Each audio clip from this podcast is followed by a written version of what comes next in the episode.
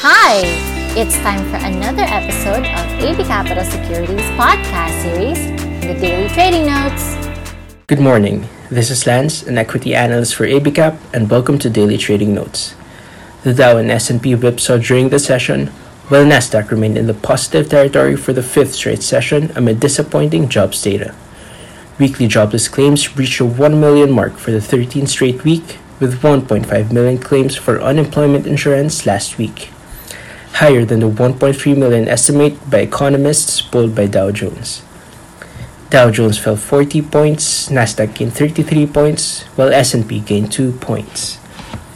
For market outlook, the PSEI may likely consolidate in the next few weeks as it manages to build a support base between the 6,150 and 6,200 vicinity.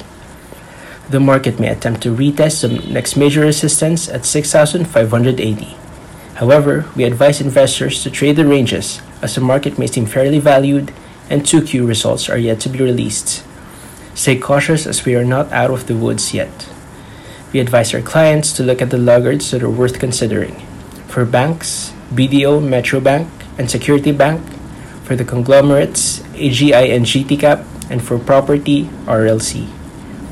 In other economic news, ADB is the latest institution that has downgraded the country further. It is now expecting the country to contract 3.8%, deeper than the government forecast of 2 to 3.4% contraction. ADB took into consideration the slower than expected household consumption as well as investments. This will be the worst contraction, contraction since 1985 when the economy shrank 6.9%. The contraction for the Philippines is deeper than the Southeast Asian regional average of 2.7%. And that's it for our market outlook. Have a good day. Thank you for joining us this week. Never miss an episode by clicking the follow button. Get in depth analysis reports prepared by our research team exclusively for our clients. Open an account now for free. Visit www.abcapitalonline.com.